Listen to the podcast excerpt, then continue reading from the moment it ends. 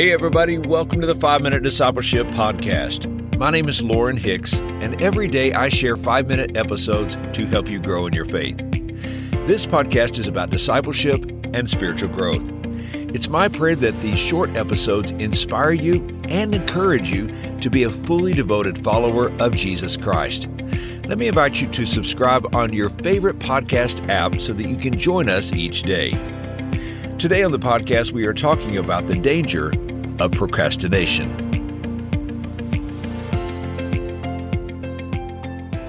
It is reported that Colonel Rall, commander of the British troops in Trenton, New Jersey, was playing cards when a courier brought an urgent message stating that General George Washington was crossing the Delaware River. Rall put the letter in his pocket and didn't bother to read it until his card game was finished. Then Realizing the seriousness of the situation, he hurriedly tried to rally his men to meet the coming attack, but it was too late. His procrastination caused many of his men to be killed and the rest of his regime to be captured. History is filled with stories of procrastination. Some, like this one, had tragic results, but many others are simply stories of missed opportunities. Years ago, a famous preacher surveyed the Bible to find out what were the most important words in the Bible. For instance, he wanted to find out what was the saddest word in the Bible and what was the happiest word. He looked for the word that had the greatest emotion attached to it, and there was a whole list of these words in the book he wrote.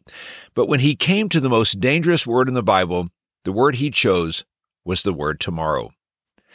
Tomorrow can be a dangerous word. Tomorrow has robbed many dreamers of their dreams. It has robbed students of educational achievement and the scholarship opportunities. It has kept more men and women from coming to Christ than any other word in the dictionary. You know, the Bible has a lot to say about time. The most important thing it says is something we already know. Time is limited. Time can be used or wasted. It can be invested or squandered. But either way, once used, it can never be regained. Time matters because we have such a limited supply. The most famous passage in the Bible about time reminds us that there is a time for everything in life. Here are the first four verses from Ecclesiastes chapter 3.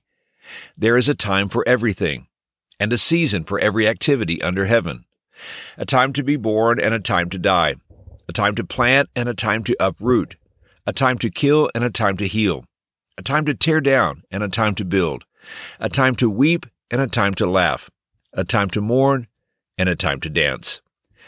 We always have plenty of time to do everything we need to do. This means that all of my time belongs to God, and therefore how I spend my days is a sacred issue. Someday, you and I will answer for what we did today.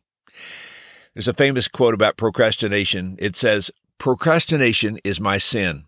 It only brings me sorrow. I know I ought to change my ways, in fact, I will tomorrow. The truth is, most people know the right thing to do. You know the right thing to do. It's just that we put it off. We delay.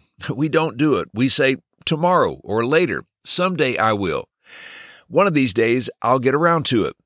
We keep putting things off. I hope you will see that today matters. What is it that God is asking you to do? What is your next step? I believe many of you know right now what God is wanting you to do. You can't stop thinking about it. Maybe it's to fully surrender your life to Christ or to be baptized in water as a public demonstration of your faith. Maybe God is calling you today to forgive someone or to begin tithing or to step up and use your gifts and serve in a ministry. Maybe God's calling you to go on a mission trip or to go back to school or to apply for that promotion or to start your own business. I encourage you to count the cost. Count the cost of your delay. There's always a cost in delay. There's always a price tag that goes along with procrastination. You have one life to live for God. Don't waste the opportunities that God is giving you. Let's remember Paul's words in Ephesians chapter 5 verses 15 and 16. Be very careful then how you live, not as unwise, but as wise, making the most of every opportunity because the days are evil. And here's today's challenge. The way to live a joy filled, fulfilled life is to take every opportunity that God sends our way and make the most of it.